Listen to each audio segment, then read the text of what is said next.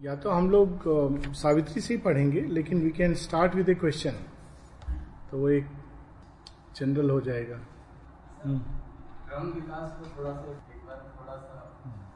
क्रमिक विकास ये है ना कि जब छोटा ग्रुप है तो पर्सनलाइज हो सकता है। That is the idea so क्रमिक विकास अगर हम देखें तो हमारे जीवन काल में ही हम देख पाते हैं।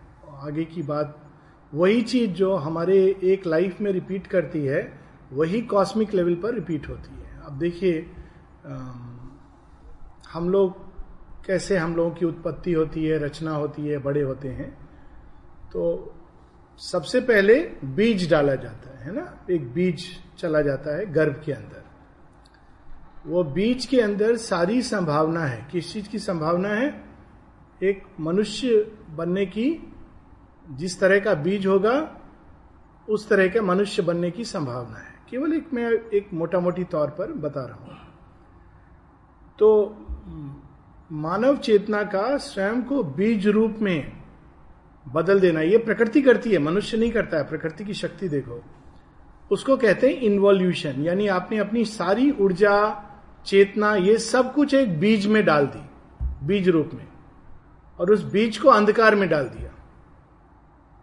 यानी एक तरह से उस बीज में खो गया, वो व्यक्ति खो गया, लेकिन वो संभावना के रूप में उसमें प्रकट है।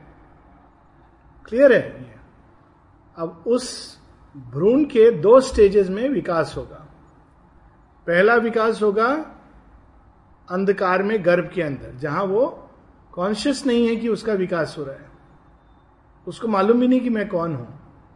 बीज गर्भ में ऐसी डेवलप होते हैं ना एम्ब्रियो तो एक लंबे समय तक वो अलग अलग स्टेजेस से गुजरेगा और जो उसकी पास्ट स्टेजेस इवोल्यूशन की रह चुकी हैं, जीव की, किसी भी जीव की, जीवन की, वो सब कुछ वो गर्भ आशय में रिपीट करता है।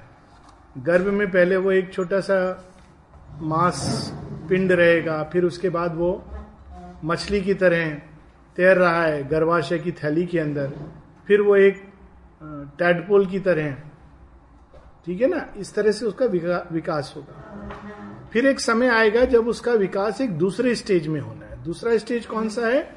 जब वो बाहर निकलेगा। अब बाहर जब वो निकलता है तो वह माँ जिसने उसको अंदर में धारण किया है उससे वो फिजिकली कट ऑफ़ हो जाता है लेकिन साइकोलॉजिकली हमेशा जुड़ा रहता है। ठीक है?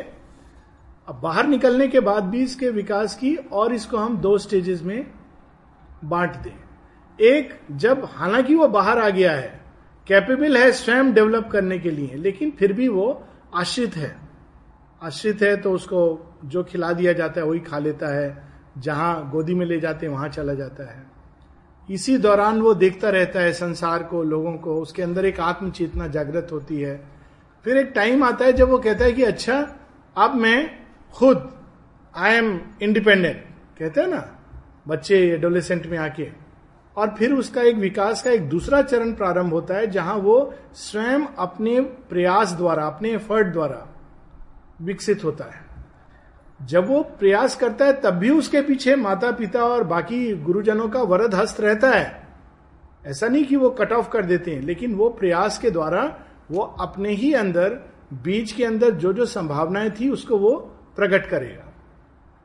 अब इस संभावनाओं को निकालने में बहुत सारी चीज़ें हो सकती हैं। हो सकता है कि बीच के अंदर संभावना थी एक ऋषि बनने की, या एक हीरो बनने की, हीरो मतलब सिनेमा वाला नहीं रियल लाइफ हीरो योद्धा बनने की, महारथी बनने की। लेकिन वातावरण अनुकूल नहीं था। वातावरण अनुकूल नहीं था एकलव्य का जन्म ऐसे परिवार में हुआ कि संभावना होते हुए भी उसको प्रकट नहीं कर सकता है, उस समय के परिवेश में। तो ये जो बाहर निकलने की संभावना ये रियल एडवेंचर है। और वो एडवेंचर में कुछ भी हो सकता है। यानी हो सकता है कि आप उस चीज़ को पूरी तरह प्रकट करो, हो सकता है ये ना हो। एक अति मेधावी माता पिता का पुत्र हो सकता है कि वो कुछ ना कर पाए जीवन में। सभी होता है। अब इस चीज़ को हम क्रमिक विकास पर लाके जोड़ें। क्रमिक विकास में क्या होता है? सबसे पहले अंधकार के गर्भ में। अंधकार का गर्भ निश्चेतना। माँ की बोम्ब है ना उसमें उसमें भगवान बीज रूप में स्वयं को डाल देते हैं। वो क्या हुआ? बीज रूप में भगवान का डालना, स्वयं को समा जाना, वो अंधकार बन जाना और उसके अंदर बीज रूप में डाल देना, उसको कहा गया इन्वॉल्यूशन उसी चीज़ को संकेत किया उपनिषदों ने, जो पूर्ण है, वो छोटे से छोटे भाग में भी अपनी पूर्णता को विद्यमान रखता है, जैसे बीज के अंदर पूरा वृक्ष है बीज के अंदर पूरा मानव है। अब क्रमिक विकास के द्वारा वह जो बीज में है, वो डेवलप होगा। ठीक है ना? तो अब वो डेवलपमेंट कैसे हो रहा है?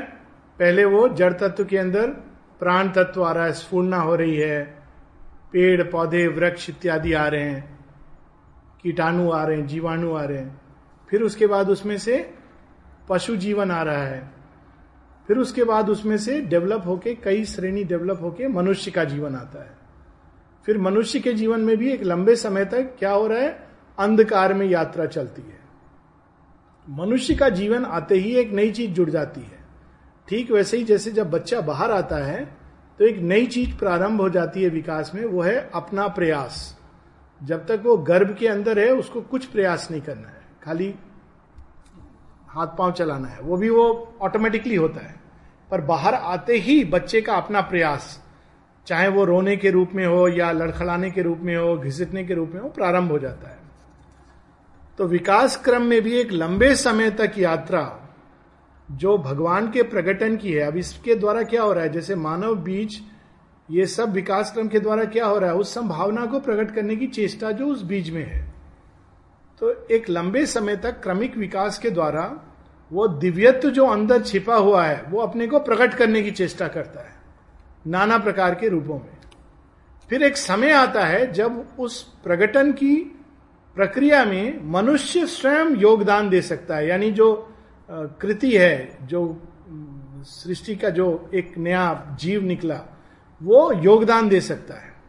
तो वो कौन सी अवस्था हुई? जब हम अपने एग्ज़ाम्पल से जोड़ें, जब बच्चे ने बाहर जन्मा, उसका योगदान प्रारंभ हो सकता है। लेकिन जैसा हम लोगों ने देखा, हालाँकि प्रारंभ हो भी जाता है, किंतु एक लंबे समय तक कॉन्शियस नहीं होता। तो मनुष्य की यात्रा भी दो प्रकार, दो स्टेजेस में होती है, विकास, क्रम विकास की। एक लंबे समय तक हम लोग चेष्टाएँ तो करते हैं, अज्ञान में करते हैं ऑलराइट फिर एक टाइम आता है जब हम सचेत होते हैं कि हमको क्या चाहिए, तब हमारी वही प्रोसेस कॉन्शियस योग में परिवर्तित हो जाती है। तो वह चीज़ जो हम जीवन में देखते हैं, वही एग्जैक्टली सेम चीज़ कॉस्मिक लेवल पे होती है। कॉस्मिक लेवल पे हमारी दो माताएँ होती हैं। एक वह माता जिसने अंधकार के गर्भ में हमको ढका हुआ है। वो दिति, हमारे वेदों में कहा गया Diti. The mother of division. जब बच्चा अंधकार के घर में होता है तो सब चीज़ों से अलग होता है। वो अगर जुड़ता है तो केवल उस माँ के गर्भ के थ्रू और किसी डायरेक्टली नहीं जुड़ता है। वो एक सेपरेटिव कॉन्शियसनेस हम लोग दिति यानी दैत्य, उससे दैत्य वर्ड निकला। द्वितीय यानी वह जो डिवाइड करती है। तो पहला जन्म हमारा दिति के अंधकार में होता है। तब बच्चा जब अंधकार में होता है, अगर कोई उससे पूछे गर्भ के अंदर, तुम जानते हो तुम्हारी माँ कौन है? बोलेगा, नहीं जानता। मैं तो इस गर्भाशय को जानता हूँ। लेकिन गर्भाशय के बाहर कौन है? वह माँ, जो वास्तव में गर्भाशय के थ्रू उसको पोषित कर रही है। तो जो गर्भाशय है अंधकार का, वो है हमारा लोअर नेचर तो एक लंबे समय तक मनुष्य की यात्रा उस लोअर नेचर की परिधि में होती है। हालाँकि उसके पीछे भी वही भगवान अपनी योग माया के द्वारा खड़े होते हैं। माता पुस्तक में है ना? द डिवाइन थ्रू इज़ योग माया। उन्हीं की शक्ति पोषित कर रही है अभी भी। जैसे गर्भ में किसकी शक्ति जा रही है? माँ की शक्ति जा रही है। फ़िज़िकल मदर की। वैसे ही लोअर प्रकृति में भी शक्ति वही आ रही है, लेकिन वो हमारे अनुरूप स्वयं को ढाल रही है। जो कुछ भी आ रहा है, प्रकाश आ रहा है, भोजन आ रहा है, सब वहीं से आ रहा है। फिर एक समय आता है जब हम दिति का घेरा तोड़ देते हैं और तब हमारे लिए अदिति वह माँ हमारे सामने प्रकट होती है। जैसे पेड़ पौधे का बीज भी एक लंबे समय तक अंधकार में होता है, फिर बाहर आता है। अब कोई प्रश्न करेगा, अंधकार की क्या ज़रूरत है? अंधकार की ज़रूरत इसलिए है कि कोई अगर भ्रूण को एक महीने की गर्भस अवस्था में बोले, अरे रे, बच्चा आ रहा है, बच्चा आ रहा है। इतना देर क्यों? जल्दी क्यों नहीं? और ऑपरेशन करके निकाल दे। तो क्या होगा? निर्जीव होगा। यही स्टोरी है दुर्योधन वगैरह की। सब, वो निर्जीव होगा, उस, या शिशुपाल की। वो, उसके अंदर वो उसी प्रकार से अगर हम शीघ्र अति शीघ्र लोअर नेचर से बाहर निकल आएँगे तो हमारे आँखें चुंधिया जाएँगी उस प्रकाश को, हम देख नहीं पाएँगे। तो एक लंबे समय तक लोअर नेचर हमको उठा पटक करके तैयार करता है। उसमें भी वही है, लेकिन उसका एक सीमित रूप है। देखिए अब इस तरह से लोअर नेचर की किसी भी एक्टिविटी को ले लीजिए। प्रेम, ज्ञान, संकल्प, ये सब ह्यूमन है कि डिवाइन एक्टिविटीज़ है? लेकिन मनुष्य जिस रूप में उसको अनुभव करता है, वह रूप में डिवाइन नहीं अनुभव करता है। ये डिफरेंस है। ज्ञान की चेष्टा, कर्म की चेष्टा, प्रेम की चाह, प्रेम देना, ये मनुष्य में भी है डिवाइन में भी है, पशु में भी है। लेकिन अलग अलग रूप में प्रकट होता है। ये एक बहुत बड़ी गलती होती है। कई बार लोग सोचते हैं वी मस्ट लव एवरीबडी मतलब हम सीधा, मानव लव इज़ डिवाइन लव नहीं, वो बिल्कुल अलग चीज़ है। तो उसी प्रकार से निम्न प्रकृति में भी वही चीज़ कार्य कर रही है, लेकिन वो डिज़ायर और ईगो के मिक्सचर के कारण बिल्कुल अलग हो जाती है, भिन्न हो जाती है। और वो मिक्सचर फ़ूड हमारे लिए ज़रूरी होता है उस समय। क्योंकि नहीं तो हम, जैसे अब दो तीन साल के बच्चे हो बड़े फंसी होते ना थोड़े बड़े होने लगते हैं। अगर उस खाना टेस्टी ना हो तो वो खाएँगे नहीं। फिर वही जब पचास में आते हैं तो लोग कहते नहीं, सीधा साधा सात्विक खाना अच्छा लगता है। हालाँकि सात्विक खाना सदैव अच्छा होता है, लेकिन आप तैयार नहीं हो। तो वो शुरू में मसाला वसाला लगा के तो वह जब शक्तियाँ उतरती हैं लोअर नेचर में तो लोअर नेचर उसमें अपना मसाला ऐड करके, और हम लोग का, आह, क्या टेस्टी है। अगर वो ओरिजिनल रूप में आएगा तो हम लोग कहेंगे, क्या चीज़ है? खाएँगे ही नहीं, भूख से मर जाएँगे। तो ये विकास क्रम है जो अब इसी चीज़ को लार्ज स्केल पे जन्म life to life life to life चलता रहता है। इज़ दैट क्लियर नहीं, कोई डाउट है तो उसको पूछ सकते हैं फिर से। अब कौन इस विकास क्रम को धारण करता है? यानी, अब देखिए अब इसमें एक दूसरे लेवल पर इस चीज़ को हम लोग समझे जब एक मूर्तिकार मूर्ति बनाता है तो मूर्ति का स्वरूप कहाँ होता है?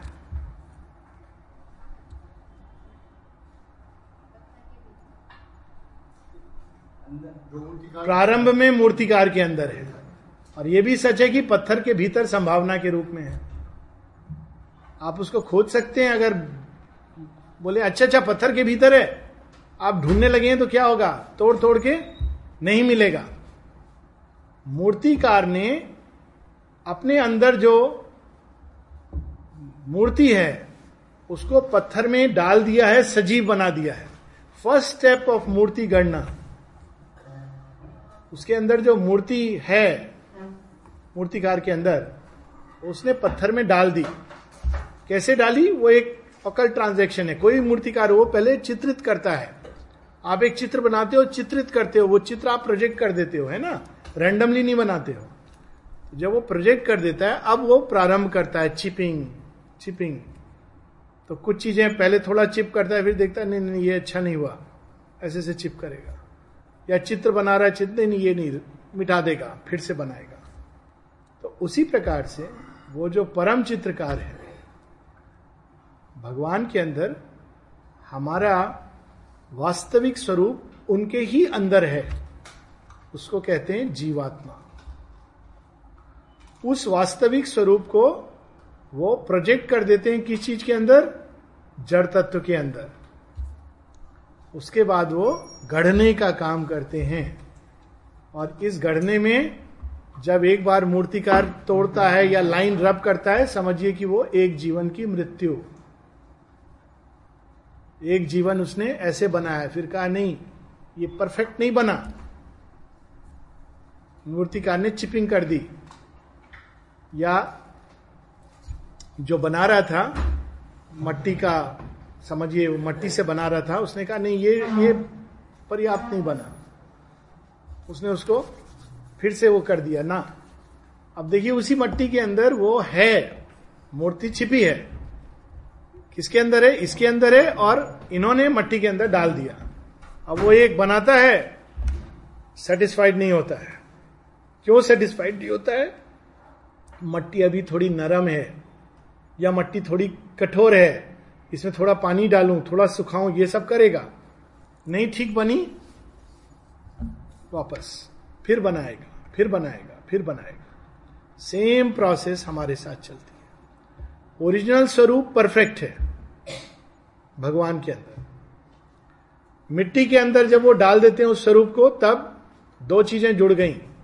एक, वह जो वो रचना चाहते हैं इंटरेस्टिंग चीज़ देखिए, वह जो वो रचना चाहते हैं, हम लोग सब मान रहे हैं ना कि मिट्टी के अंदर डाल दिया।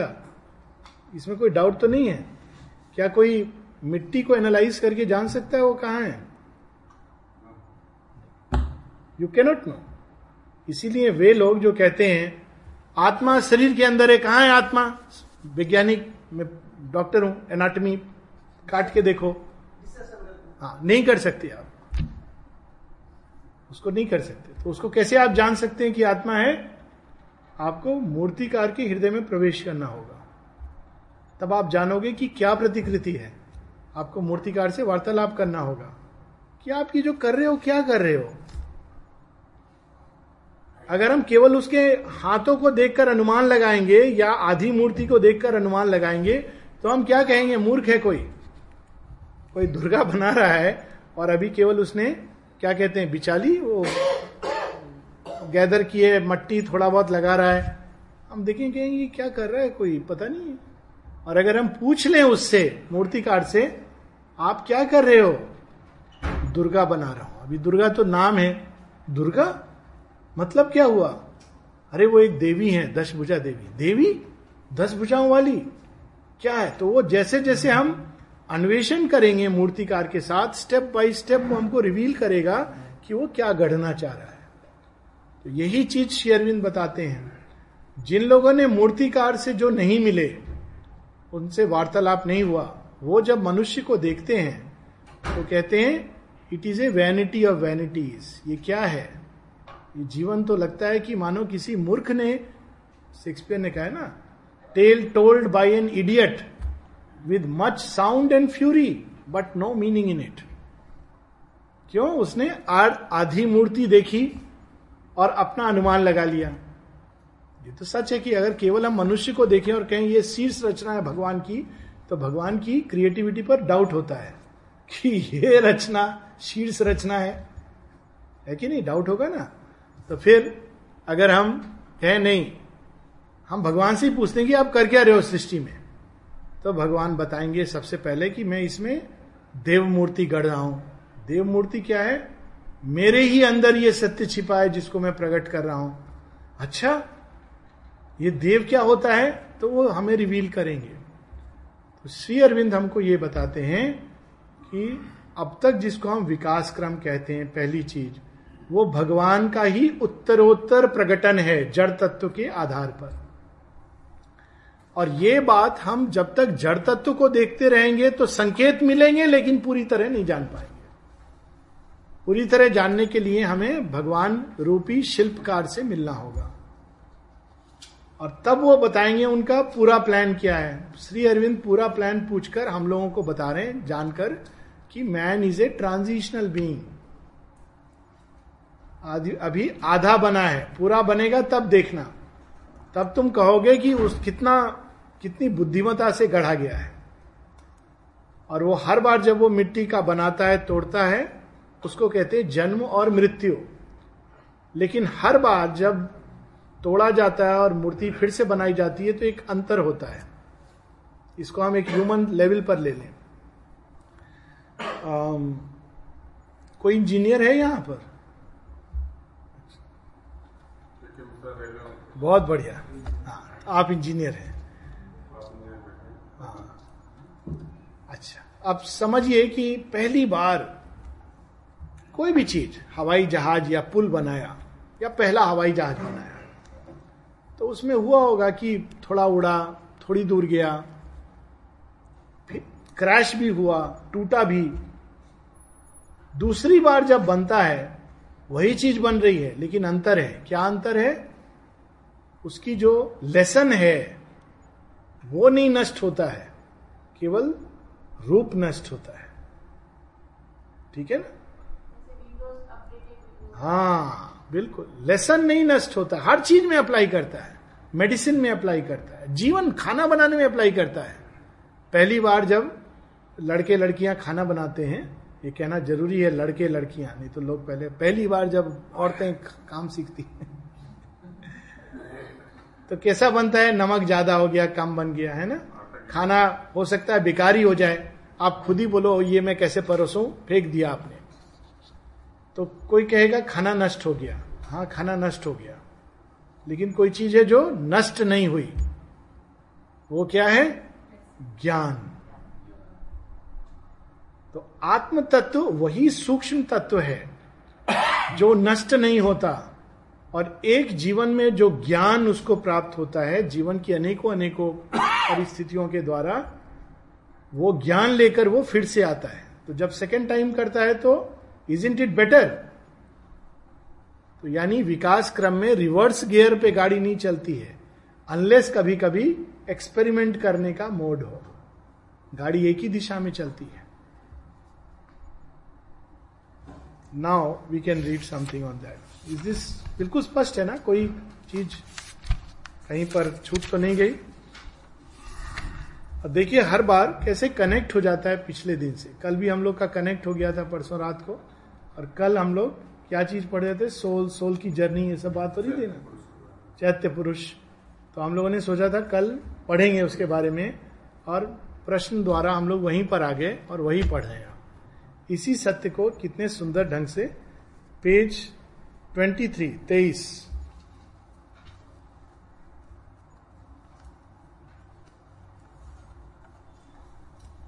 अब इस क्रम विकास को श्री अरविंद मात्र कुछ शब्दों में पावर पैक्ट शब्दों में प्रकट कर रहे हैं।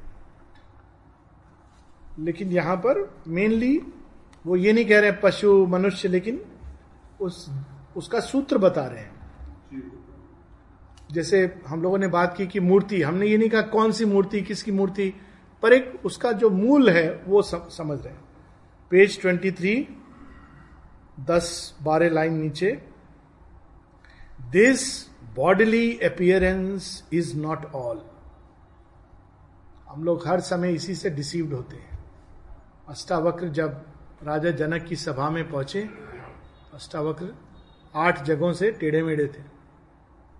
जब वो राजा जनक की सभा में पहुँचे तो सारे जो वहाँ ज्ञानी, विशारद सब थे, हंसने लगे। हा हा हा, देखो कैसा मनुष्य आ गया। तो अष्टावक्र ने कहा, राजा जनक से, आपने तो ज्ञानियों की सभा बुलाई थी, चमारों की तो नहीं बुलाई थी। चमार? हमें चमार कहा तुमने? कहा, देखो, चमारी चमड़ा देखता है। आपने तो केवल हमारा चमड़ा देखा। इन वन स्ट्रोक चमड़ा वो शरीर देखा आपने कि मैं आठ जगह से टेढ़ा हूँ? अंदर जो छिपा सत्य देखा नहीं तो पहली चीज़ this bodily appearance is not all और हर समय हम उसी से धोखा खाते हैं दिस बॉडीली और वो केवल मानव देह की नहीं, सब देह जितने भी हैं, चाहे वो सर्प जोनी हो, पक्षी जोनी हो, सब चीज़ के ऊपर। तो फिर क्या है उसके पीछे?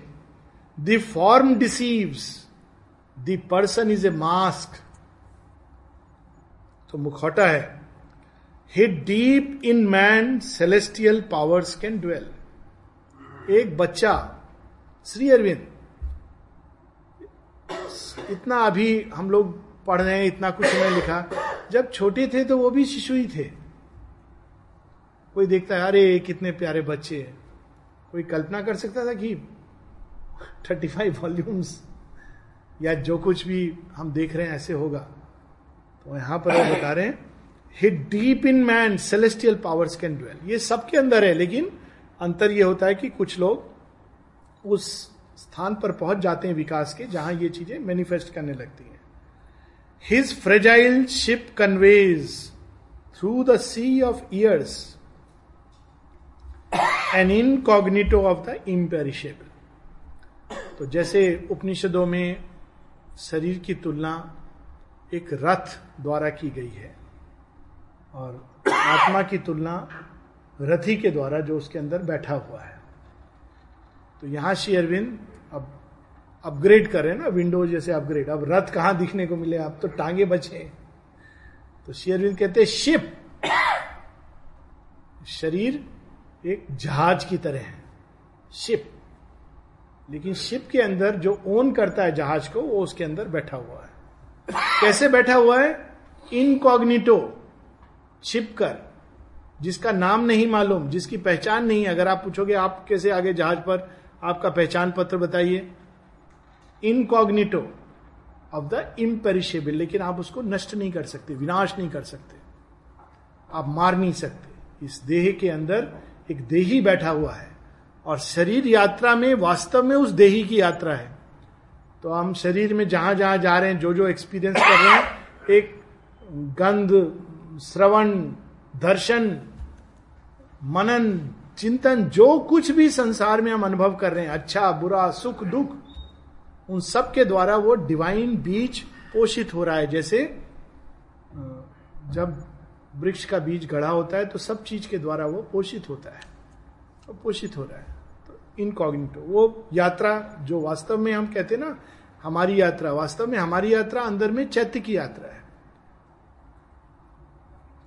A spirit that is a flame of God abides a fiery portion of the wonderful अब उसको फर्दर वो बता रहे हैं कि वो क्या चीज़ है जो हमारे अंदर इम्पेरिशेबल है? A spirit that is a flame of God भगवान का ही एक ज्योतिकण ज्योति अंश हमारे अंदर विद्यमान है। A fiery portion of the wonderful artist of his own beauty and delight वो क्या है? आर्टिस्ट है। अपने अंदर उसके जो सौंदर्य है और आनंद है, वो उसको प्रकट करना चाह रहा है। भगवान ने उस बीज में ये डाल दिया है, संभावना। Artist of his own beauty and delight. This sculpture of the forms of the infinite, this screened, unrecognized inhabitant, initiate of his own veiled mysteries, hides in a small, dumb seed his cosmic thought. Same चीज जिसकी हम बात कर रहे थे it's in a small dumb seed is cosmic thought चैत्य की जो बात हो रही थी, चैत्य के अंदर भगवान ने अपने ही सत्य को डाला हुआ है। छोटे से बीज रूप में। कितना बड़ा होता है चैत्य? हमारे उपनिषदों में लिखा है, अंगुष्ठ मात्र पुरुष। छोटा अंगूठे के बराबर। लेकिन उसके अंदर पूरी दिव्यत्व की संभावना डाली हुई है।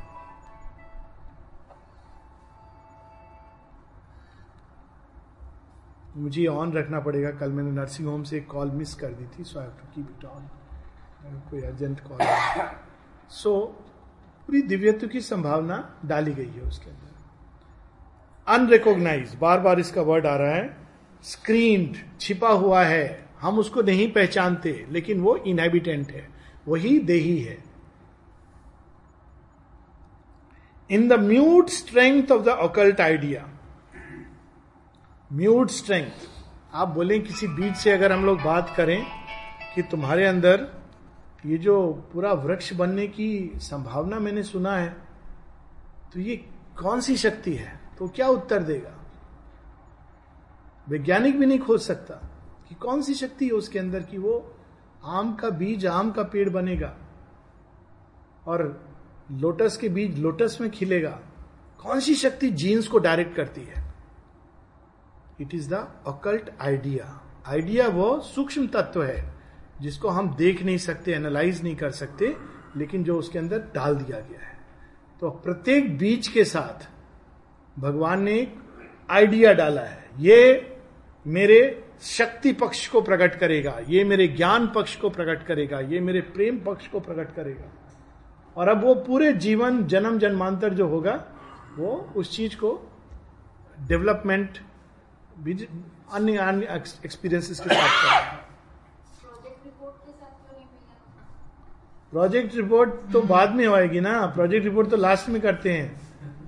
वो है सब अंदर है। वो पढ़ नहीं पाते ना हम। इसी ने तो शेयरविंद बता रहे हैं हम लोगों को ओरिजिनल प्रोजेक्ट रिपोर्ट अब देखिए प्रोजेक्ट रिपोर्ट भी पढ़ने के लिए वो चाहिए ना। बुद्धि चाहिए। अगर मेरे सामने कोई शेयर मार्केट का भाव रख दे कि एन ए एम ए तो मैं तो कंफ्यूज हो जाऊँगा। मैं कहूँगा भैया ये क्या है? मुझे नहीं समझ आ रहा है। डॉक्टरी करना गारंटी नहीं होती कि आप वो भी पढ़ लोगे। तो भगवान की प्रोजेक्ट रिपोर्ट पढ़ने के लिए हमें एक विकास ये बहुत अच्छा प्रश्न है। तो ये भगवान का प्रोजेक्ट रिपोर्ट है लेकिन वो अब हमें ये बता रहे हैं क्योंकि अब हम इसके लिए तैयार हैं। हेलो हाँ yes I mean a class you can come in the afternoon okay या सो ये भगवान की प्रोजेक्ट रिपोर्ट अब वो हमें बता रहे हैं। क्यों बता रहे हैं? क्योंकि इसके पहले अगर हम, हमें बताते तो हम लोग के लिए वो केवल मात्र अक्षर होते कितनी बार Ramayana, Mahabharata, Bhagavata, Gita, Bible, Quran Zarathustra पता नहीं कितने सारे संत महात्मा आए, तब हम तैयार हुए अभी शेयरविंद को इस प्रोजेक्ट रिपोर्ट को पढ़ने के लिए। जैसे बच्चे को प्रोजेक्ट रिपोर्ट पढ़ने के लिए पहले nursery kindergarten primary secondary high school B M A P H D अब वो तैयार है ना? छोटा बच्चा तो पढ़ नहीं पाएगा तो प्रोजेक्ट रिपोर्ट तो थी, पर ये लोग आकर हम लोग को स्टेप बाय स्टेप तैयार कर रहे थे। तो बिल्कुल सही कहा, ये भगवान की प्रोजेक्ट रिपोर्ट है, जो हमें बता रहे हैं कि हम क्या डिवाइन प्रोजेक्ट क्या है इस पृथ्वी के ऊपर। और अब हम इसको पढ़ने के लिए तैयार हैं। Determining predestined shape and act passenger from life to life from scale to scale कौन है पैसेंजर उसी की बात हो रही, चैत्य सत्ता की। पैसेंजर है वो। आज इस गाड़ी में बैठा है, कल दूसरी गाड़ी में बैठ जाएगा। गाड़ी चेंज करने से व्यक्ति थोड़ी बदल जाता है। लेकिन हम लोग ऐसा सोचते हैं कि अरे, व्यक्ति ही चला गया। मानो घर नहीं तो घर में रहने वाला भी नहीं। कार का ब्रेकडाउन हो गया तो क्या करता है आदमी? उतर करके दूसरी गाड़ी में यात्रा कर लेता है, और कुछ नहीं है तो पैदल करेगा। तो ये हमारी सीमा है। Passenger from life to life from scale to scale changing his image self from form to form he regards the icon growing by his gaze and in the worm foresees the coming god तो ये plan कब डाला गया? जब कीड़ा रेंग रहा था ना, उसके अंदर ये प्लान डाल दिया।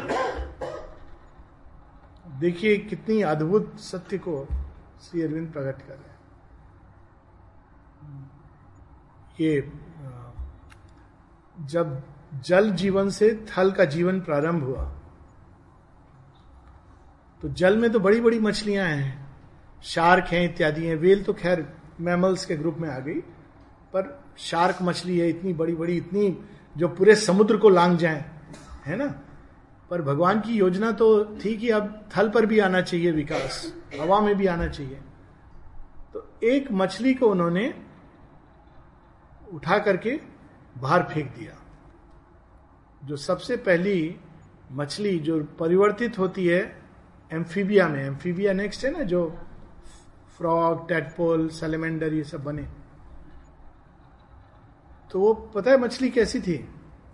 एक छोटी सी, इतनी सी मछली है, जिसका नाम होता है मड फ़िश। वो पास में पानी होता है, पानी की, पानी मिट्टी से मिला हुआ धूल मिट्टी। उसके अंदर वो, आप देखेंगे तो लगेगा कि तड़प रही है। कीचड़ में। देखेंगे तो लगेगा कि वो तड़प रही है बेचारी। वास्तव में वो श्वास ले रही है। वो पानी में भी श्वास ले लेती है और उसमें भी श्वास ले लेती है। उसको दोनों की थोड़ी थोड़ी ज़रूरत है। शार्क को निकाल के चेंज नहीं किया उन्होंने। शार्क तो बहुत खुश है वहाँ पर। तो ये संकेत है। मनुष्य में जो सबसे अति मेधावी, अति ब्रिलियंट मनुष्य हैं, वो नेक्स्ट स्टेप के लिए नहीं चुने जा रहे। कौन चुने जा रहे हैं? हम लोग जैसे साधारण मनुष्य। इसी को बाइबल में क्राइस्ट कहते हैं the meek and the weak shall inherit the earth Ramchandra ji किसके साथ युद्ध करते हैं? रावण की इतनी बड़ी सेना पर किस, किन के साथ आक्रमण करते हैं? बंदर, भालू, इनको लेकर।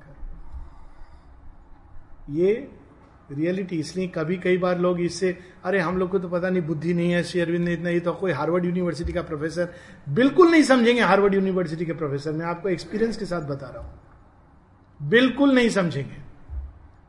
क्योंकि ये कुछ और चीज़ है जिसके लिए ये अंदर में खुला होना चाहिए। तो यहाँ पर in the worm foresees the coming god डाल दिया गया है वो blueprint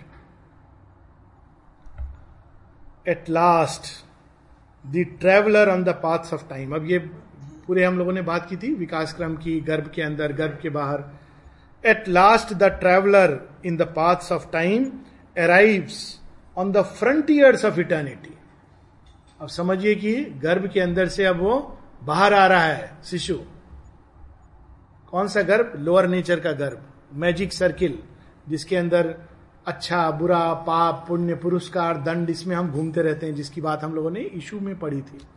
Pain with its whiplash joy with its silver bright guards the wheel circling immobility तो उसी में हम लोग उलझे रहते हैं। लेकिन एक समय आता है जब उस घेरे को तोड़कर बाहर हम निकलने का समय आता है। In the transient symbol of humanity draped he feels his substance of undying self and loses his kinship to mortality एक समय आता है जब हम वो जो अज्ञान के साथ जो हम बंधे थे अम्बाइलिकल कॉर्ड से लोअर नेचर से किनशिप उसको हम काट देते हैं। और एक नया रूप प्रकट होता है। आप देखिए सेम सेम सत्य, कैसे अलग अलग समय पर अलग अलग रूप में आता है। जब बच्चा गर्भ में होता है तो उसको मालूम ही नहीं होता है कि माँ क्या है, कौन है, माँ शब्द, कुछ नहीं मालूम। वैसे ही हमारी प्रारंभिक अवस्था विकास की होती है, जब हम कहते हैं, भगवान क्या है, कौन है, कुछ नहीं मालूम। केवल डिज़ायर मालूम है, भक्षण। अगर भ्रूण जो गर्भ में उसे पूछते और अगर वो बोल पाता तो कहता है, माँ वगैरह सब कुछ नहीं है। मुझे तो भोजन चाहिए और भोजन मिलता है, मैं सोख लेता हूँ। ना एक असुर की भांति बोलता। फिर नेक्स्ट स्टेप आती है हाँ कोई है जो मुझे रोता हूँ तो दुग्ध पान करा देती है। माँ उसके लिए केवल एक फ़िज़िकल एंटिटी है, जो उसको शरीर का पोषण करती है है ना? फिर बड़ा होता है तो मिसअंडरस्टैंडिंग होती। माँ मेरी तरह क्यों नहीं सोचती, मेरी तरह क्यों नहीं भावना करती, मुझे नहीं समझती है। ये एक फ़ेज़ आता है जब आदमी प्रश्न उठाता है, पहले फ़ेज़ में रिलीजन का फ़ेज़ है। भगवान कौन है? मेरी शारीरिक आवश्यकताओं को देने वाला। वह जो मेरे बच्चे को नौकरी दिला दे, मुझे नौकरी दिला दे, मुझे प्रमोशन दिला दे, मेरे पास धन, धान, ये सब दे, वो भगवान है। ये रिलीजियस फ़ेज़ है। फिर एक फ़ेज़ आता है, जब वो प्रश्न करता है, ये कैसा भगवान है? ऐसा क्यों करता है? ऐसा क्यों नहीं करता? संसार में पीड़ा क्यों है? कष्ट क्यों है? कोई भगवान नहीं, ये एक एक्सप्लोरेशन का फ़ेज़ है एडोलिसेंस फिर एक तीसरा फ़ेज़ आता है, जैसे जैसे बड़ा होता है, कहता है, नहीं, माँ है, शरीर में, शरीर से दिखाई नहीं देती। माँ केवल मेरे शरीर का पोषण नहीं करती, मेरे मन का, मेरे हृदय का पोषण करती है। जब मैं दुखी होता हूँ, पीड़ित होता हूँ तो उनके पास अगर जाऊँगा तो अनकंडीशनली वो मुझे स्वीकार करेंगे। दुनिया के सब लोग मुझे जज करेंगे। माँ थप्पड़ भी मार देगी तो मुझे बचाएगी। थप्पड़ मारेगी, तूने गलत किया। चल, कोई बात नहीं, बैठ, बाकी मैं देखती हूँ। सभी माँ ऐसा करेगी। कोई माँ ऐसा नहीं करेगी कि तूने अच्छा मर्डर करके आया पुलिस को फ़ोन करो। No mother will do it she will cry she will hit she will say कि मेरी अपेक्षा नहीं थी कि तू ऐसा करेगा। लेकिन अगर पुलिस आएगी तो बचाएगी। करेंगी ना सब माए ऐसा। मेरे ख्याल से तो ऐसे ही करेंगी। इट्स ए फैक्ट वो माँ के अंदर तो वही जगन माता भी यही करती है ना हम लोगों के साथ। जब हम लोग ना जाने क्या क्या कर बैठते हैं तो माँ खुद हमें डांट लेंगी। लेकिन हमें लोअर नेचर की फोर्सेस के बीच में नहीं फेंक देंगे। अच्छा तूने ये किया था, इस कर्म का ये परिणाम है, जा तो उनके बीच में। नहीं। She will continue to love us तब हमारे सामने माँ का एक दूसरा रूप आता है। फिर एक समय आता है जब माँ आँखों से ओझल हो जाती है। तो क्या माँ गायब हो जाती है? नहीं। वो हमारे अंदर अपनी एक प्रतिकृति छोड़ जाती है। लंबे समय तक, अंतिम समय तक, उन नब्बे साल का व्यक्ति मर, मरण शैया पर है। और जरा उससे कहिए, आपको बचपन याद है माँ का? आँखों से आँसू आ जाएँगे। मेरी माँ जैसा तो कोई नहीं। सही है ना? कुछ कल साठ बरस की बात हो रही थी। यही है ना? यही होगा। माँ कहाँ है? हमारे अंदर है।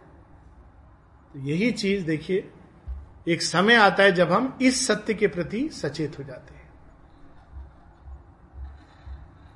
तब हम किनशिप टू मोर्टैलिटी मर्त जीवन से केवल शरीर के बाहर से चीज़ों को समझना, ये सब मर्तता के लक्षण है। अरे वो मर गया, कितने दुख की बात है। ये अज्ञान का चिन्ह है, क्योंकि वह तो कभी नहीं मरता। देह मृत्यु को प्राप्त होता है, देह जन्म को प्राप्त होता है। A beam of the eternal smites his heart. फिर क्या होता है, हम वो सत्य जो बाहर था, उसको अपने अंदर पाते हैं। Beam of the eternal smites his heart, हृदय के अंदर। Thought stretches into infinitude all in him turns to spirit vastnesses अभी हम शुद्र जीवन जीते हैं। शुद्र संकल्प, शुद्र प्रयास, शुद्र भावनाएँ, शुद्र विचार। शुद्रता का लक्षण है अहंकार को केंद्र में रखकर उसके चारों तरफ़ घूमना। सुबह से खाना क्या बनेगा, आज मेरे जीवन में क्या लाभ होगा, क्या नुकसान होगा, ये शुद्रता है। लेकिन एक समय आता है जब वास्टनेस में हम एंटर करते हैं। His soul breaks out to join the over soul his life is oceaned by that super life अब चूँकि हम लोग उदाहरण की बात कर रहे थे, एक कदम आगे चले जाए। हम लोगों के यहाँ कहा जाता है कि श्राद्ध करते हैं ना तो क्या करते हैं? पित्र से देव में कन्वर्ट करते हैं तो उसके बाद क्या माना जाता है कि अब वे जो पित्र थे अब वो देव रूप में चले गए। खत्म नहीं हुए। बच्चे कहते हैं, मेरी माँ ऊपर से मुझे देख रही है। मेरे माता पिता का आशीर्वाद मेरे साथ है। जब यही बच्चा, नब्बे साल का बच्चा, शरीर त्याग करके जाता है, एक स्टेप आगे जा रहा हूँ, माँ वहाँ प्रतीक्षा कर रही है। आगे, बेटा तुमने जीवन बड़ा अच्छा जिया। मैं प्रसन्न हूँ। मैंने जो शिक्षा दी, तुमने उसको पूरा किया। आओ मेरे गले लग जाओ। या थोड़ा उदास होती है कि जो कुछ मैंने तुम्हें दिया था, तुमने उसका उपयोग नहीं किया। कोई बात नहीं, आ जाओ। Once again you will get a second chance यही कुछ his life is ocean by that super life joins the over soul एक समय आता है जब हम सचेतन रूप से उसके साथ जुड़ जाते हैं। उसके लिए हमें मृत्यु की आवश्यकता नहीं होती, जीवित रहते, हम जुड़ जाते हैं। He has drunk from the breast of the mother of the world बड़ी पावरफुल लाइन है। दूध नॉलेज का प्रतीक होता है। अब देखिए हम लोग, माँ का दूध पिया है, माँ का दूध पिया ये होता है ना? तो किसका दूध पीने लगता है वो बच्चा? माँ जगत जननी का। Can we imagine that state वो ज्ञान देती हैं और हम उसको सुधापान करते हैं। It is he has drunk from the breast of the mother of the world a topless super nature fills his frame she adopt his spirits everlasting ground as the security of our changing world and shapes the figure of her unborn mights एक लंबे समय तक दिति हम लोगों को गढ़ती रहती है। फिर एक समय आता है जब अदिति हमें गढ़ना शुरू करती है। तो इसलिए हम लोगों को इसकी चिंता ही नहीं होनी चाहिए अगले जन्म में क्या होगा। जो माँ की ओर मुड़ गए हैं she will shape our mind and heart and bodies अब डायरेक्ट उन्होंने चार्ज ले लिया है। अच्छा कोई बात नहीं है। अगले जन्म में वॉच करेंगे। देखिए, ये चुने हुए बींग्स के ऊपर, चुने हुए मतलब जो मुड़ गए कॉल आ गई। परीक्षित की कहानी यही तो है। परीक्षित एक चुना हुआ बींग है। उसके ऊपर कौन गार्जियन बन के बैठे रहते हैं भ्रूण के अंदर? स्वयं नारायण। अब मार नहीं सकते। तो उसी प्रकार से जो माँ की ओर मुड़ गए, ये सर्टेन सेंस में किसी भी गीता में भी यही श्री कृष्ण आश्वासन देते हैं। तो वो हम तो अज्ञान में है, पर जैसे ही हम गर्भ में जाएँगे, वो वर्क करना शुरू कर देंगे। इसको कैसे गढ़ना है? अब वो डायरेक्ट इंचार्ज है। माँ दीति के हम इंचार्ज नहीं है। दैत्य रूप में नहीं गढ़े जाएँगे। आदित्यों के रूप में गढ़े जाएँगे। बड़ी सुंदर।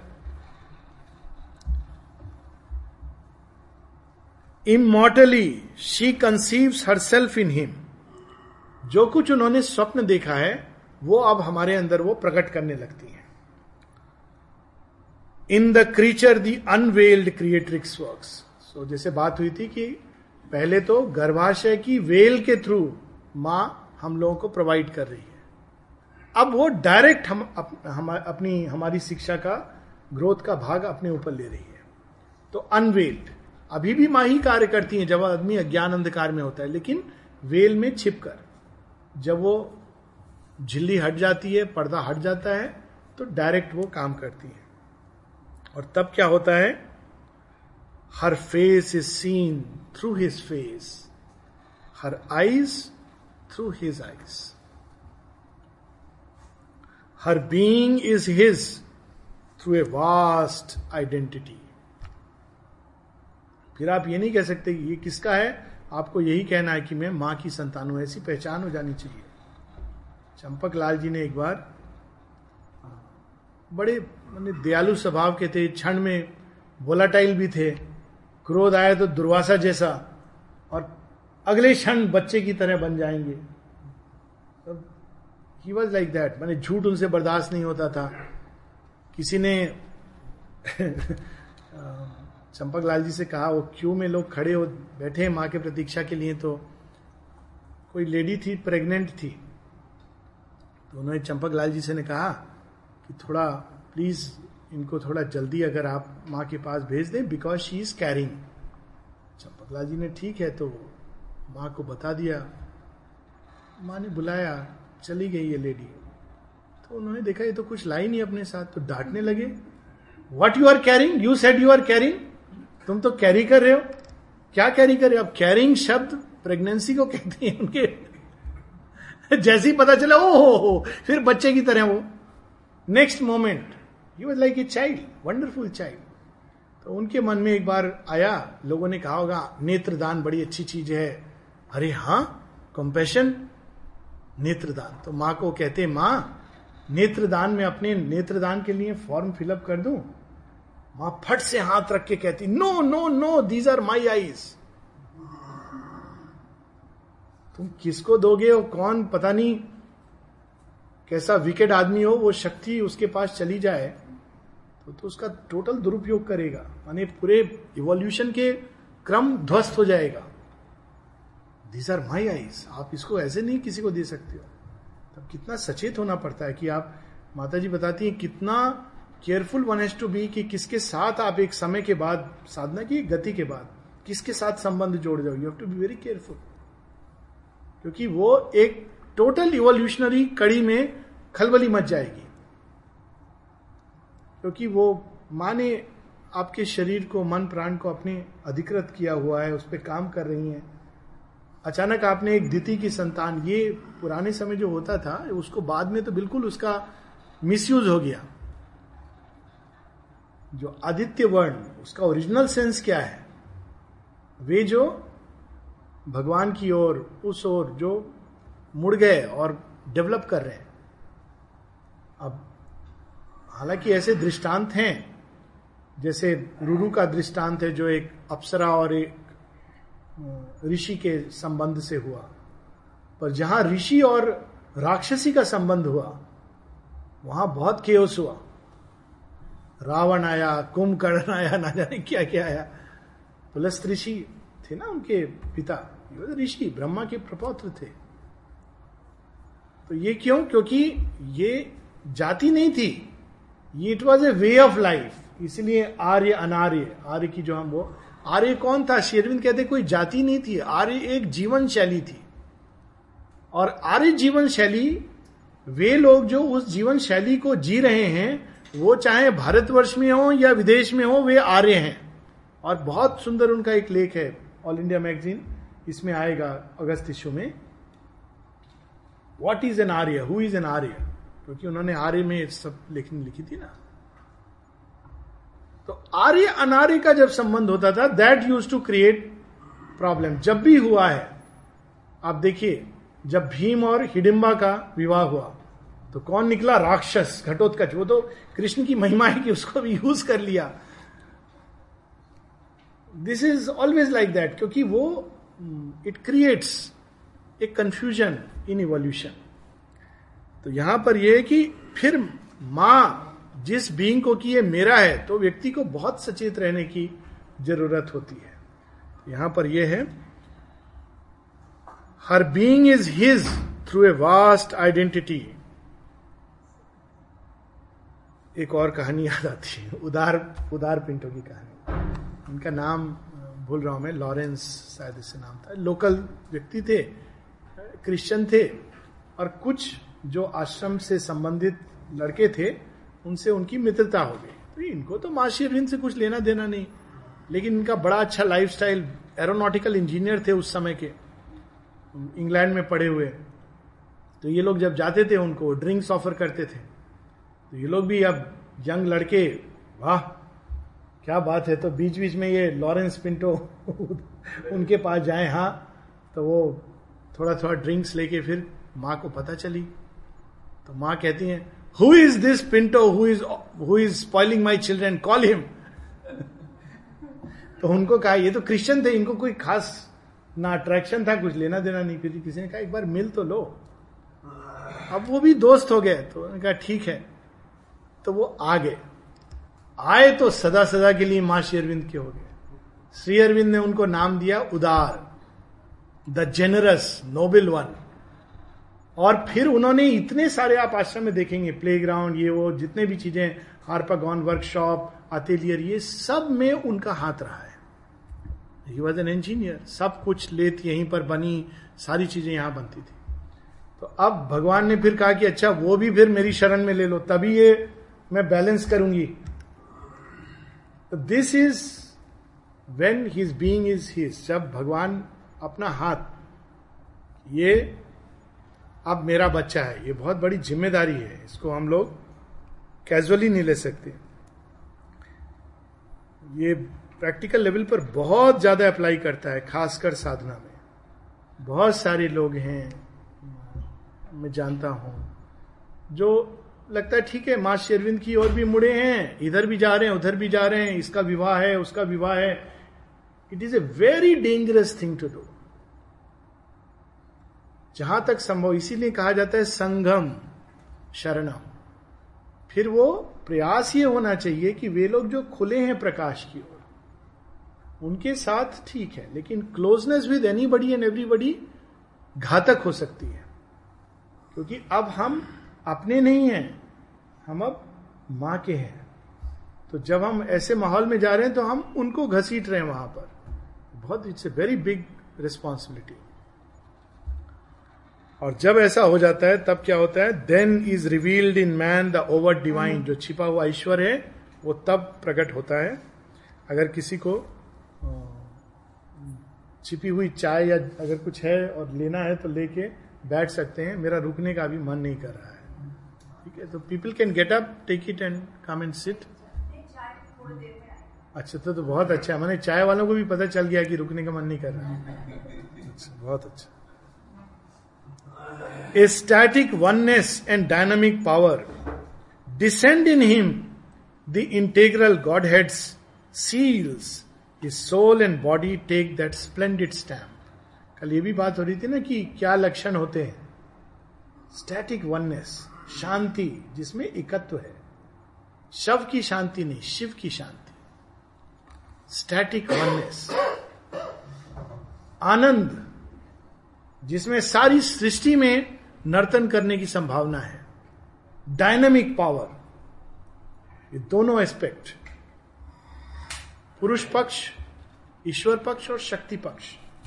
शेयरविंद के योग में विशेषता है। दोनों चीज़ें उस व्यक्ति के अंदर उतरती हैं। और तब क्या होता है? His soul and body take that splendid stamp वो स्टैम्प पक्का आएगा। वो क्या रूप लेगा? हर के अंदर अलग अलग रूप लेगा। ठीक पता चल जाएगा कि उसके अंदर छाप पड़ी हुई है। और कोई दो एक जैसे नहीं होंगे। ये नहीं कि सब एक जैसे होंगे। बनाना भी नहीं चाहिए, क्योंकि माँ तो अनंत है।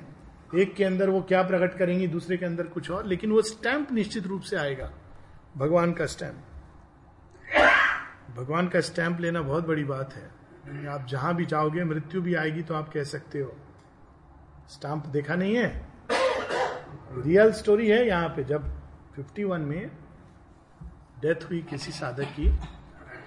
आई थिंक मृदु दी थी शायद तो उनके माथे पर माता जी ने शेयरविंद का सिंबल देखा ल्यूमिनस सिंबल फिर उन्होंने चंपक लाल को बताया कि शेयरविंद 50 में पार चले गए उस तरफ़। उन्होंने कहा शेयरविंद का मैंने ऐसे पूरा बताया कि सिंबल देखा और उन्होंने ये आश्वासन दिया from now onwards anybody who leaves his body in Pondicherry he will come straight to me he will not go to the domain of death ये मॉडर्न काशी है। तो माँ से कई कुछ सालों बाद लोगों ने आप ऐसा आश्वासन दे रही हो? कोई विकेट हो, बदमाश हो? ये भी पूछा लोगों ने। माँ ने कहा it is unconditional unconditional of course it's not for जो खुल गए उनके। इट इज़ अंडरस्टूड हालाँकि माने स्पेसिफाई नहीं किया बट इट इज़ अंडरस्टूड पर जो खुल गए उनके लिए अनकंडीशनल है। उनके लिए ये नहीं है कि अच्छा आप तो खाली खुले थे, लेकिन क्या क्या कुकर्म किए? नहीं। They will not go to death they will come straight to me I presume it applies to everybody wherever they are जो माँ शेरविंद की ओर मुड़े हुए हैं वो स्टैंप स्टैंप होता है। स्टैंप देखकर एक और कहानी है, मेधानंद की। मेधानंद आए थे, ब्रिटिश मैथमेटिशियन थे, बड़े उन्होंने एक्सपेरिमेंट भी किए यहाँ पे। तो उनका नाम दिया था माने मेधानंद लाइब्रेरी में थे। तो उनको शरीर के बाहर निकल के अन्य अन्य प्लैनेट्स विश्व में अन्य अन्य लोकों में नारद मुनि की तरह भ्रमण करने की बड़ी आदत थी। माँ ने उनको मना भी किया था कि ये काम मत करो हमारा काम यहाँ है, देह के अंदर। तो एक बार भ्रमण करते करते वो पता नहीं कहाँ पहुँच गए, किस गैलेक्सी में पहुँच गए वो। वापस आना उनको ओरिएंटेड नहीं है कि अब कहाँ पृथ्वी है, कहाँ मैं हूँ। तो एकदम डिसोरिएंटेड अचानक वो उनको दो लंबे लंबे बींग्स मिलते हैं। तो उनको बताते हैं, मुझे यहाँ जाना है, वहाँ जाना है। वो पता नहीं किस गैलेक्सी में, उनको मालूम ही नहीं है कि कहाँ जाने की बात कर रहा है। तो फिर अचानक वो अर्थ अर्थ अर्थ बोल रहे हैं। अब अर्थ तो इतनी सारी हैं, कितने सारे अर्थ होंगे? तो फिर वो अचानक श्री अरविंद का सिंबल देखते हैं। तो कहते हैं उनको, ओ, श्री अरविंदो अर्थ, गो। वापस वो अपने देह में तो उन्होंने एक्सपीरियंस की। स्टैंप ओ, श्री अरविंदो, देखिए कितनी अच्छी बात हो ना, जब, और ये रियलिटी है। मृत्यु आया, बोले, देखो, आपसे हमारा कोई लेना देना नहीं आप जाइए माँ भेजेंगी अपने देवदूत हम उनके साथ जाएँगे। एकदम रिफ्यूज कर दीजिए। दिखाई भी देना यमदूत उनको कहिए चुपचाप बैठो। नहीं या तो मॉडर्न बच्चों की भाषा में गेट लॉस्ट हमारा आपसे कोई सरोकार नहीं है। हम तो माँ के देवदूत की प्रतीक्षा कर रहे हैं पक्का हंड्रेड परसेंट उनके साथ जाना है। भ्रम भ्रम में नहीं पढ़ना है। ये रियलिटी में बता रहा हूँ। It may sound humorous but it's a fact hmm? अरे पक्का निकलेगी। अंदर के संकल्प से बोल दीजिए, वो सब भाषा समझते हैं। अंदर के संकल्प से बोल दीजिए, तुम क्यों आए हो? कौन हो तुम? हमारी आपसे कोई दोस्ती, यार दोस्ती नहीं है। ये मैं रियल एग्जाम्पल्स कई सारे बताने लगूँगा तो बहुत समय हो जाएगा बट दिस इज़ फैक्ट इसलिए हम लोगों को मृत्यु से भय नहीं करना है। बहुत सारे हैं के आर श्रीनिवास आयंगर की वाइफ का था तो उन्होंने तो खुद उसको उसको बोला। जब वो मरना मरनासन थी, यमदूत देखने लगी, बोले, बोलो उनको, चले जाए यहाँ से। तो बताया उन्होंने, बोला नॉट ओनली वो चले गए शी रिकवर्ड और माँ बताती कि मोमेंट ऑफ़ डेथ फिक्स नहीं होता है, ये भ्रांति है।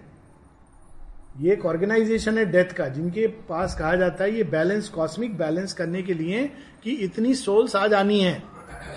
यानी उनका एक अवधि होती है उसमें उनको अपना कोटा पूरा करना है जैसे होता है ना रजिस्टर में आप माँ हाँ माँ कहती है कि बहुत बड़ा ऑर्गेनाइजेशन है ये जिसको हम दूध कहते हैं। माँ ने बहुत विस्तार में बताया। तो वो क्या करते हैं क्योंकि उनका काम क्या है कॉस्मिक बैलेंस अब उनके लिए मनुष्य गाजर मूली चीटी सब समान है।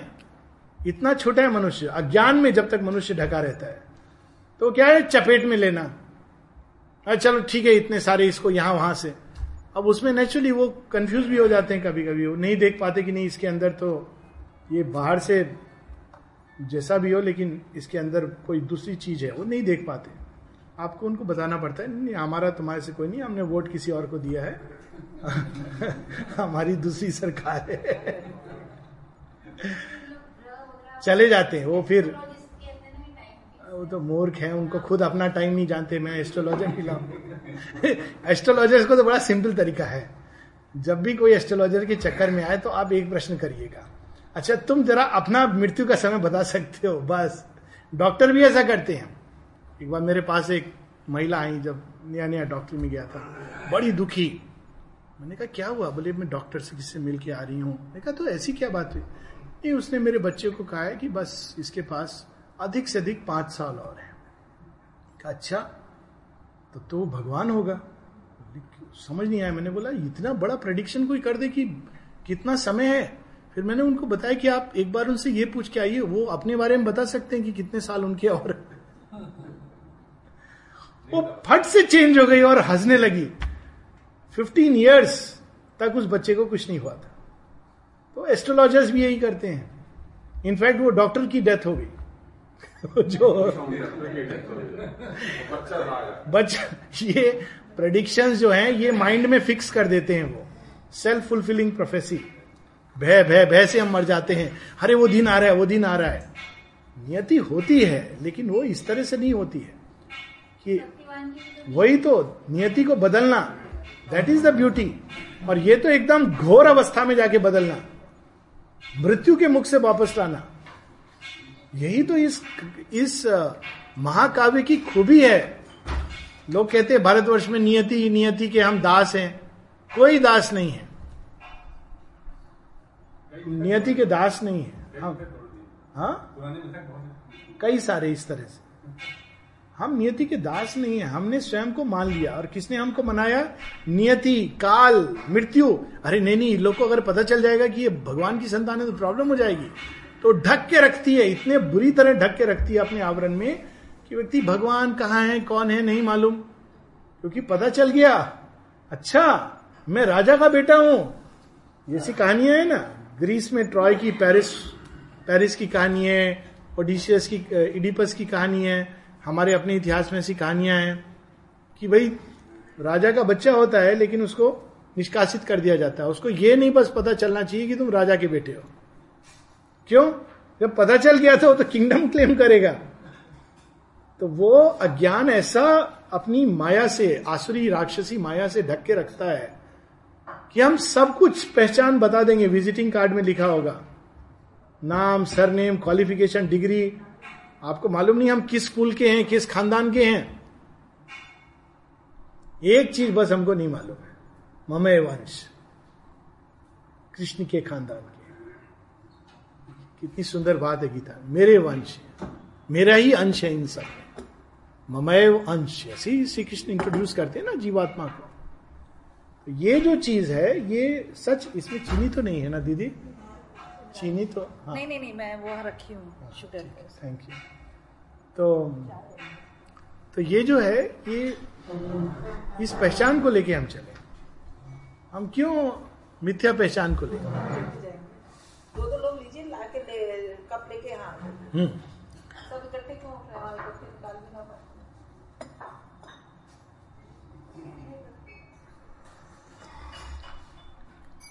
अब हम लोग कुछ लाइन और पढ़ के इसको रुकेंगे। अब ये तो हो गई उसकी पूरी यात्रा वहाँ तक। क्रम विकास कहाँ तक ले जाएगा मनुष्य को? जब भगवान साक्षात उसकी आँखों से देखेंगे उसके चेहरे में उनका चेहरा दिखाई देगा मतलब वो स्वयं ईश्वर बन जाएगा। ठीक है? अब श्री अरविंद, ऐसा नहीं कि हम कहा है नहीं जानते। A long dim preparation is man's life लेकिन वहाँ तक पहुँचने के लिए लंबी यात्रा है धीरे धीरे चलने वाली। पहले होता था ना, जब लोग ट्रेन पकड़नी होती थी, उसके पहले पहली यात्रा कैसे होती थी? बैलगाड़ी में। पता नहीं कोई बैलगाड़ी में बैठा है कि नहीं। बैठे ना, मैं भी बैठा हुआ बड़ा मज़ा आता है। मज़ा क्या? मतलब हड्डी पसली। पर उस समय वही मज़ा आता था। बड़ा मज़ा आता था। तो बैलगाड़ी में बैठकर आप पहुँचेंगे। हाँ जहाँ थोड़ा गाँव से निकल करके। फिर हाँ मार्केट वार्केट जहाँ भी पहुँचे, नज़दीक के कस्बे में पहुँच गए। फिर आपको ट्रेन पकड़नी है तो वहाँ पर आपके कोई जान पहचान अच्छा रुक जाइए थोड़ी देर, हम आपको छोड़ देंगे, अब वो उस समय उनके पास अगर जीप है तो समझिए वो कोई सुपर सुपर रिच में आ गए। तो हम लोग बड़े खुश, अरे, वहाँ जाएँगे, वो अंकिल फिर हमको जीप में बोले हैं कि हम स्टेशन छोड़ देंगे। फिर आप सब वहाँ रुक, फिर जीप में उन्होंने स्टेशन छोड़ा। तो ये बैलगाड़ी का एक जो सफ़र है a long dim preparation is man's life आप लोग लेते जाइए, जो जो हाँ। या ये भी कर सकते हैं कि एक व्यक्ति सबके लिए ले आए। वो शायद उत्तम रहेगा। इंद्रानी जी ने जैसे किया।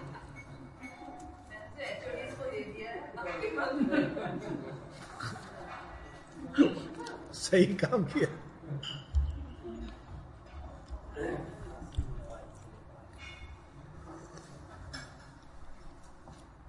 और ये प्रिपरेशन कैसे चलता है? A long dim preparation is man's life a circle of toil and hope and war and peace toil and hope and war and peace इसके थ्रू सब कुछ तैयार हो रहा है। Tracked out by life on matter's obscure ground in his climb to a peak no feet have ever trod. He seeks through a penumbra shot with flame a veiled reality half known, ever missed.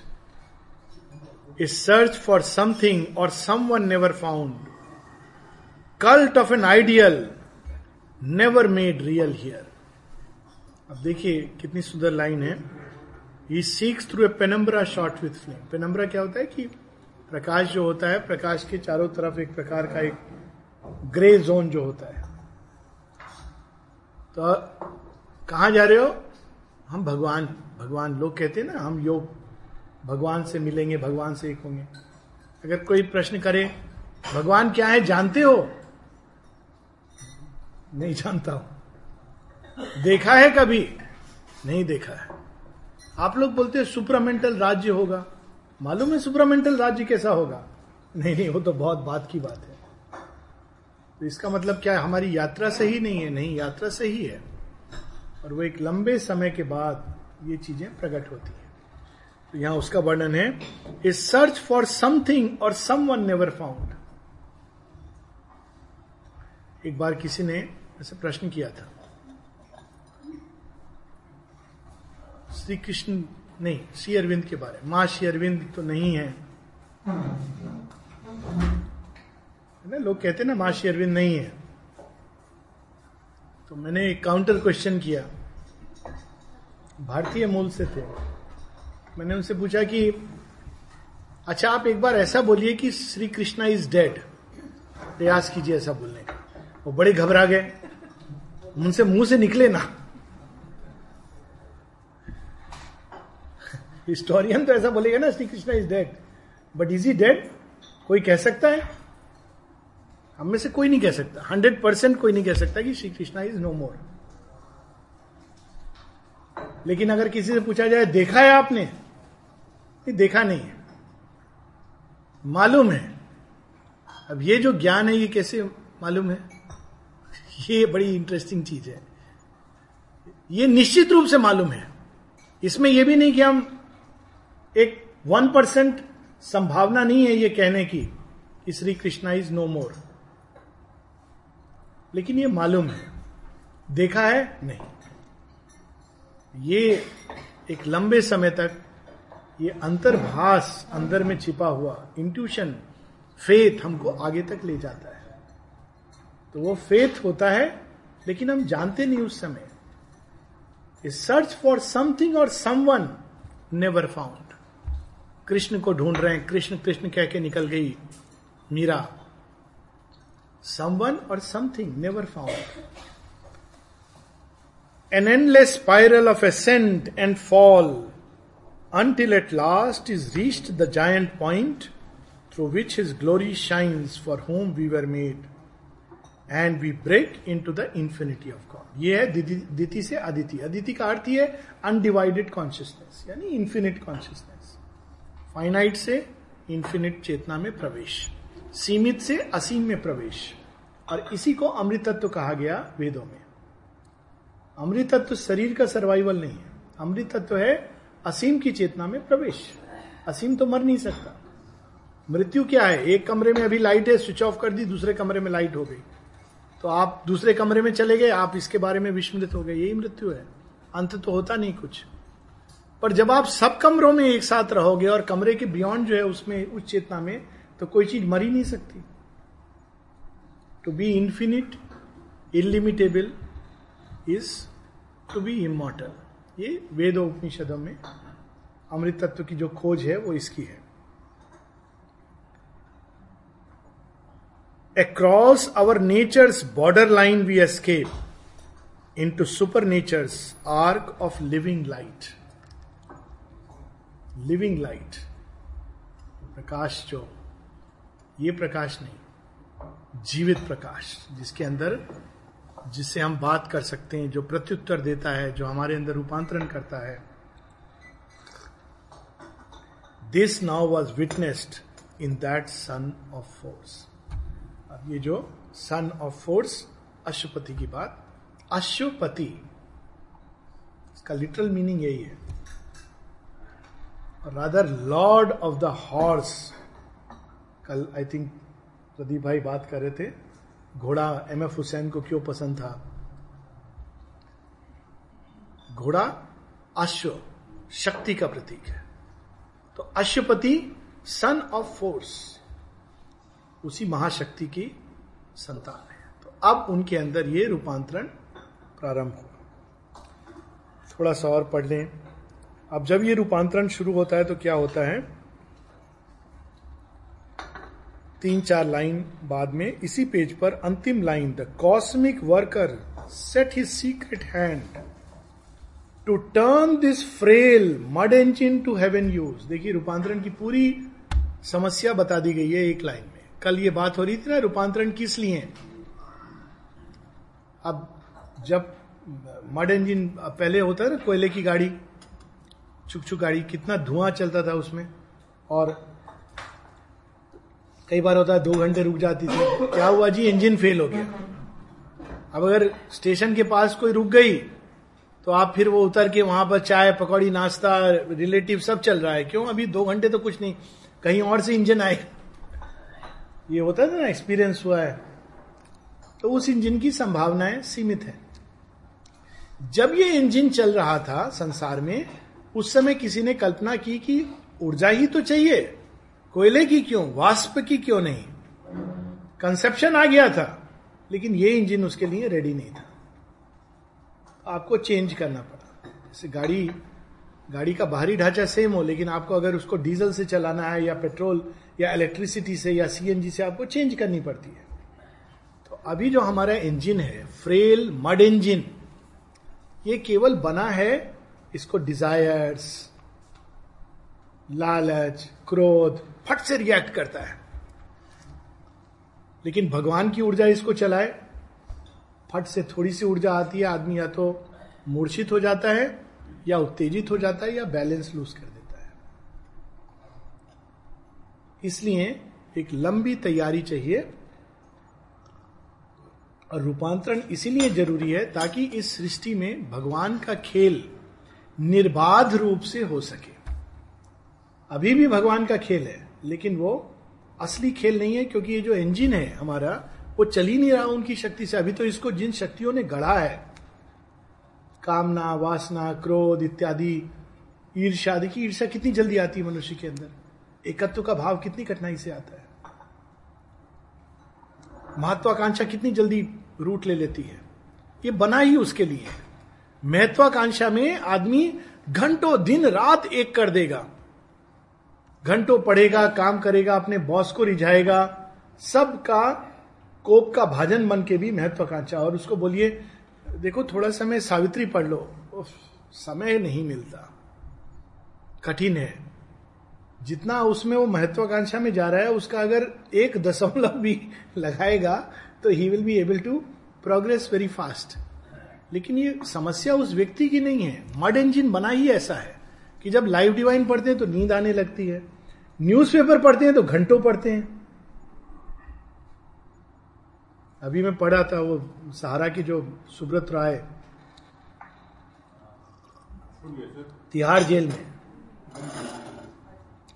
भगवान की jail तो दूसरी होती है, ये सब तो कुछ नहीं है। चेतना की जेल है, वही, उसी की तो और संकेत है। चेतना की जेल देखिए कैसी होती है। वो व्यक्ति वहाँ जेल में है। अब वो जेल में उसका रूटीन क्या था? एक दिन एक पेपर में आया। तो out of curiosity I was reading कि उसका क्या रूटीन था। वो सुबह उठता है। फिर उसने अपने लिए दस अखबार भिन्न भिन्न मंगवाए हुए हैं। तो वो और उसके दो और जो डायरेक्टर साथ में थे, पकड़े गए थे, वो भी जेल में। तो वो अखबार पढ़ता है, दिन भर उस पर चर्चा होती है उन लोगों के बीच। इस तरह वो अपना टाइम पास करता है। वो जेल से कैसे छूटेगा? जेल तो वही है ना। उसका मेंटल एटमोस्फियर तो वही है। वो बाहर भी जाएगा तो ये करेगा। और उसको भोजन की कठिनाई हो रही थी तो वो बाहर से उसको भोजन अलाउ कर दिया गया। ये जेल है। अब दूसरा एग्ज़ाम्पल लीजिए। श्री अरविंद। वो जाते हैं जेल में। मैंने बड़ा सुंदर एक आर्टिकल लिखा है प्रिजन एंड फ्रीडम और जेल में क्या देखते हैं? वासुदेवम सर्वमिति. जेल के अंदर ईश उपनिषद की ये पंक्तियाँ, तत्र को मोह का शोकाए कत्व अनुपश्यता. जेल के अंदर उनको परम सौंदर्य के दर्शन होते हैं। जेल के अंदर विवेकानंद आ जाते हैं। जेल के अंदर रामकृष्ण परमहंस आ जाते हैं। जेल के अंदर उत्थापन सिद्धि हो जाती है। अब जेल के अंदर वो उन्मुक्त हैं स्वतंत्र हैं। एक शेयरविंद की बड़ी सुंदर एफोरिज्म है। ये एफोरिज्म हम लोग को झकझोर देती हैं। जगह कहते हैं I went to a place full of holy man and I got bored there. Then I went to a prison and God turned it into an ashram, his dwelling place साधुओं की जगह गए बोरिंग बोरिंग क्या होता है? आप देखिए जितने वो चैनल्स आते हैं ना सेम चीज़। और उसमें अगर मान लीजिए 45 मिनट की टॉक होगी, आधा घंटा गुरु महिमा पर होगा। और उसमें भी लिविंग गुरु। अब वो डायरेक्ट नहीं कह सकते कि आप मेरी पूजा करिए। मतलब बहुत क्रूड हो जाएगा। तो घूम फिर के वो आपको ले उसी बिंदु पर जा रहे गुरु के लिए सब कुछ करना चाहिए, देना चाहिए। लिविंग गुरु विशेष रूप से। और बैठे हुए एक मसरंद पर ऊपर में, इतना क्रूड लगता है लगता है कोई राक्षस बैठा हुआ सबका भोजन कर रहा है। और हम लोग देखिए, जाते हैं ऐसी जगहों पर, जहाँ रियल डिविनिटी हो, कितने अनइज्यूमिंग ढंग से रहती है। आज भी किसी ने मुझे मेल भेजा अलोक दास समाधि में क्या है? इतना अद्भुत लगता है। लेकिन आप देखिए, समाधि, आप अंदर प्रवेश करिए, सबको अद्भुत लगता है, प्राय।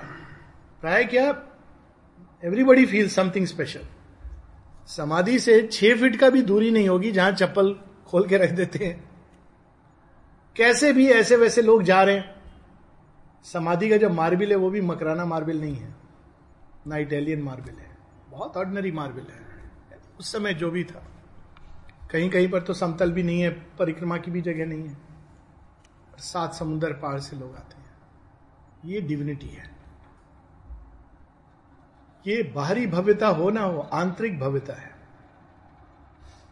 और ऐसे स्थान है जहाँ सब कुछ बना है, एकदम प्योर व्हाइट संगमरमर का बना है माने original Makrana, one piece marble. सब कुछ है, लेकिन आपको अंदर में वो खाली है। महसूस नहीं हो रहा। I had this experience in by temple सब कुछ है। बड़ा भव्य है। मैं कह रहा हूँ, उपस्थिति क्यों नहीं फील हो रही? उपस्थिति क्यों नहीं फील हो रही? Nowhere number of other places like that ये देखिए, ये अद्भुत बात है। दिस इज़ जब mud engine to earth use जब वो रूपांतरण का अर्थ ही यही है। रूपांतरण किस लिए? खुद की महानता के लिए नहीं। मैं सुपरमैन हो जाऊँगा सुपरमेंटल बींग हो जाऊँगा, देह मेरा ज्योतिर्मय हो जाएगा, मेरे सिर के बाल सब सात दिशा में सात चोटियाँ बनाने लगूँगा। लाल, पीले, सफ़ेद हो जाएँगे। सफ़ेद नहीं, सफ़ेद तो प्रिय नहीं है। हरे और नीले हो जाएँगे।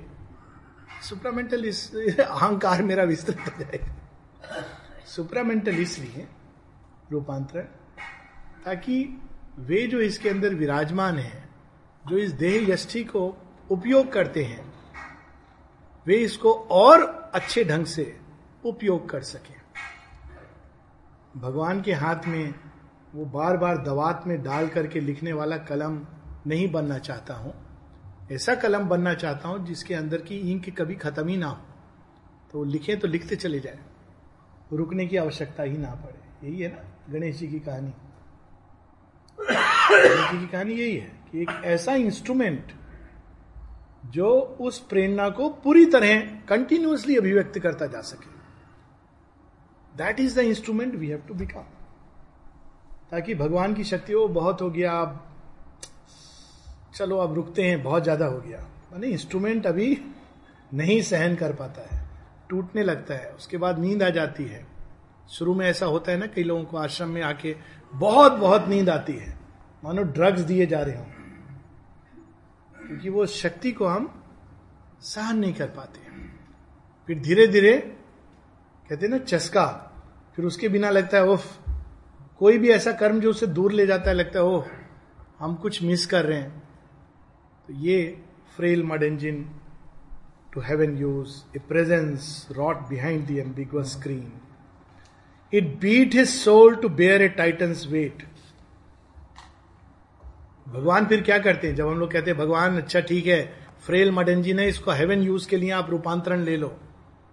आप इसमें रूपांतरण करो। तो भगवान कहते हैं, आ जाओ आ जाओ। उसके बाद क्या करते हैं? सबसे पहले उठा के भट्टी में डाल देते हैं। अरे अरे, आप ये क्या कर रहे हो? नहीं नहीं, तुमने कहा था ना, आपका काम करना चाहता हूँ। पांडवों ने भी कहा था, आपका काम करना चाहता हूँ। अच्छा मेरे यंत्र बनोगे? ठीक है। द्रौपदी, मैं तो जन्मी ही हूँ आपका कार्य करने के लिए। अच्छा मेरा यंत्र बनोगी? चलो पीड़ा, अपमान, सब सहो। इससे तप कर निकलो। ये तप है ना जो पृथ्वी के अंदर चलता रहता है। तप ये दिस रियल तप। उन सबके बीच में वन पॉइंटेड रहना। तेरे साल वनवास जाओ। अब अर्जुन हाँ ठीक है, अब तुम लोग थोड़े थोड़े तैयार हो गए हो। सो ये है it beat his soul to bear a titan's weight जो इंसान जीवन की छोटी मोटी तकलीफों से परेशान हो जाता है, वो आगे भगवान तो बहुत बड़ी बात है। माता जी कभी जब लोग जीवन से भाग कर आते थे कि हम आश्रम जा रहे हैं, ताकि हमें कठिनाइयाँ ना हो, जीवन की माँ कहती थी no no no difficulties will increase many fold एक आश्रमाइट का जीवन अगर बाहर से देखें तो लोग कहते अरे, इनको क्या प्रॉब्लम है? सब तो है। भोजन की व्यवस्था है, रहने की व्यवस्था है। माता जी ने बड़े ठाट से रखा है प्लेग्राउंड है, सब है। सच बात है। लेकिन सबकी आंतरिक लाइफ में beat to bear the titan's weight चल रहा है। वो बाहर नहीं दिखाई देगा। बाहर की चीज़ें प्रोवाइड कर दी इसकी तुमको चिंता नहीं करनी। अब अंदर में जो काम हो रहा है, उसकी तैयारी करो। हम सबके साथ जो जहाँ भी हैं, इस ओर मुड़े हैं तो हमें परेशान नहीं होना चाहिए अगर दो चार ब्लोज लगती हैं। It is to beat us भगवान कहते हैं, मुझसे युद्ध कर। शिव जी कैसे पशुपति अस्त्र देते ये सब हम लोग के स्टोरीज में है। अर्जुन ने सब तपस्या कर ली। उतना काफ़ी नहीं है, मुझसे लड़ जरा। तो शिव जी स्वयं आ जाते हैं, उनके साथ युद्ध होता है। तब वो कहते हैं, अब तुम तैयार हो, ले लो पशुपति अस्त्र। द सेम स्टोरी भगवान ही प्रतिद्वंदी के रूप में, भगवान ही जीवन की विषम परिस्थितियों के रूप में, भगवान ही कठिनाइयों के रूप में, और भगवान ही उनके निराकरण के रूप में। Refining half hewn blocks of natural strength it built his soul into a statue God तो जहाँ से हम लोगों ने शुरू की थी एग्ज़ाम्पल के साथ वही उदाहरण पे खत्म होती है। Refining half hewn blocks of strength पत्थर को, पत्थर क्या है? स्ट्रांग है, लेकिन सुंदर नहीं है। तो उसको चिप करके, जब ये पीड़ा, कष्ट वास्तव में चिपिंग ऑफ़ द स्टोन जो स्टोरी की ओर सुनीता जी संकेत कर रही थी। है ना? वो पत्थर के अंदर देव मूर्ति है, माइकिल एंजलो की कहानी है। रोज जाके ठक ठक करता रहता था पत्थरों पर और सारे लोग दुखी हो गए थे। ये पता नहीं क्या करता रहता है। फिर उनको आदत हो गई। फिर एक दिन ठक ठक नहीं हो रही थी तो उनको नींद ना आए कि क्या हो गया। कुछ गड़बड़ हो गई, आदत हो गई। सुबह उठ के सब लोग जाते तो देखते जहाँ वो पत्थर जिसको पागल कहते थे, पत्थरों में कुछ कर रहा है। वहाँ पर एक देव मूर्ति प्रकट हो गई है और सूर्य की किरणों से अद्भुत दृश्य है। तब वो सब एक अद्भुत भाव से भर जाते हैं और कहते हैं, अरे, तुमने ये क्या चमत्कार किया? हम तो इसको पत्थर समझते थे। तुमने कैसे जाना कि इसके अंदर देव मूर्ति छिपी है? तो कहता है, मैंने इसके अंदर उस देव मूर्ति को देख लिया था। तो भगवान भी जब किसी के अंदर देव मूर्ति को देख लेते हैं, संभावना को तो क्या करते हैं? चिपिंग प्रोसेस उससे कष्ट होता है हमें भी और हमारे आस पड़ोस वालों को भी। जो हमारे परिवार में है, वो कहते हैं, क्या पागलपन है। इतने सारे भगवान ऑलरेडी हैं। एक पौंडीचेरी में भगवान चुनने की क्या ज़रूरत है? पास पड़ोस का भगवान नहीं है। जिसे पास में जाते, है ना, ऐसा कहते हैं ना, वो भी क्या क्या पता नहीं ग्रंथ पढ़ते रहते हैं, सावित्री।